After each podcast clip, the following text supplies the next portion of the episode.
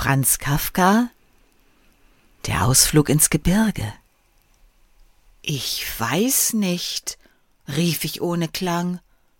Ich weiß ja nicht. Wenn niemand kommt, dann kommt eben niemand.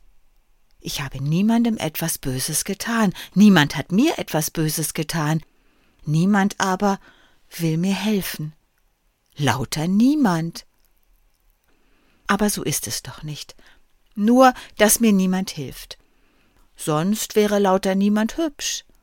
Ich würde ganz gern, warum denn nicht, einen Ausflug mit einer Gesellschaft von lauter niemand machen.